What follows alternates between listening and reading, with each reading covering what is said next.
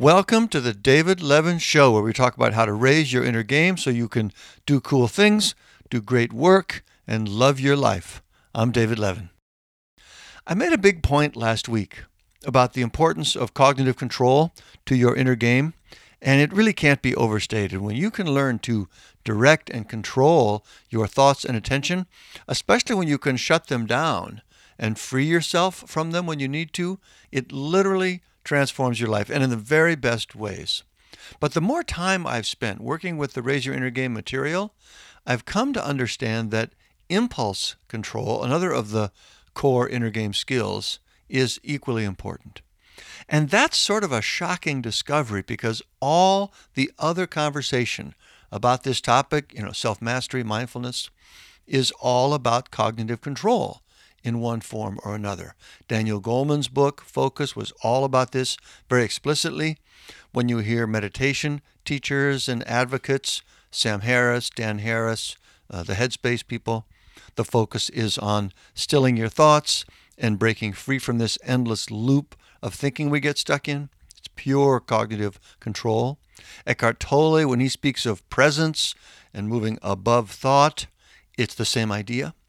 And I don't mean to diminish that in any way. Cognitive control is incredibly powerful and important.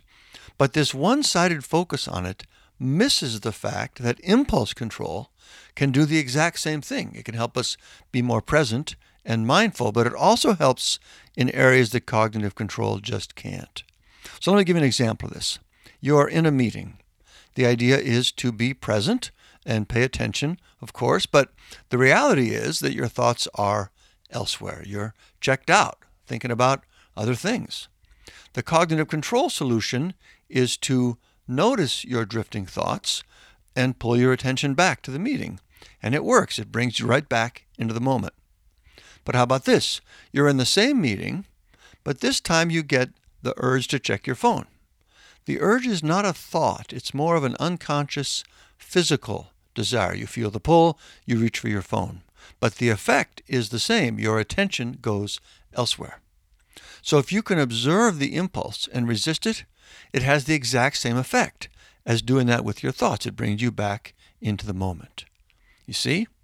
For the purpose of staying focused and present in the moment, impulse control is every bit as powerful as cognitive control. It's also every bit as necessary because we are distracted by our impulses just as much as we are by our thoughts. But nobody talks about this.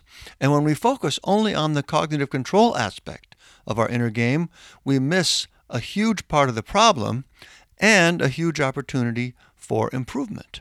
Because here's the thing that impulse control does that cognitive control alone just can't. And this is really important. Developing impulse control gives a huge boost to our self esteem. Most of the things we do that make us feel bad about ourselves have to do with impulse control or a lack of impulse control. We get angry and say things we regret. We spend money that we really shouldn't. We eat things we know we shouldn't. We eat when we shouldn't. And you know, we tell ourselves we're not going to do these things. But in the moment when the impulses arise, we give in and we end up feeling ashamed of ourselves for it. But as you develop impulse control. You're able to make better choices in these moments. You're able to control these unconscious drives. So not only do you get the instant benefits of being present in the moment, you also start to feel better about yourself as a person, which for many people, myself included, is the most important thing to how they feel about their lives. So hopefully I convinced you in the last post to work on developing cognitive control. Now I want to add impulse control to your list. It's easy to do. At a practical level, the work is very similar to cognitive control, and it just makes a huge improvement in your life. I can't say enough good things about it. As far as how to do it, no surprise, I suppose, but Raise Your Inner Game Academy is the best training available for it. It's totally clear. The tools are practical and easy to use. It's just crazy effective for developing and strengthening impulse control. The book touches on it too, but I go much deeper in the academy on this than I do in the book. It's, it's one of my favorite things about the academy compared to the book.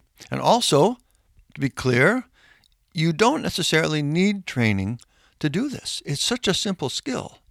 You can just start doing it. Start noticing impulses when they arise and practice resisting them. It really is about that simple.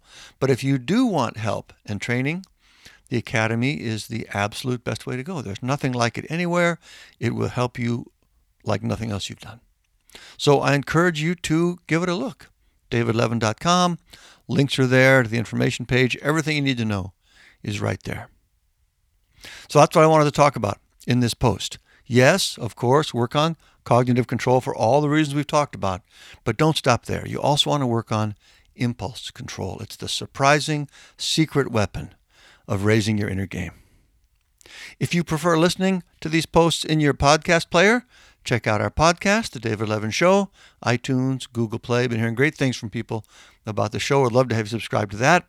If you're not on our newsletter list, you can sign up for that at davidlevin.com so I can let you know about new posts and trainings when they come out. Otherwise, thank you, keep up the good work, and I will talk to you next time.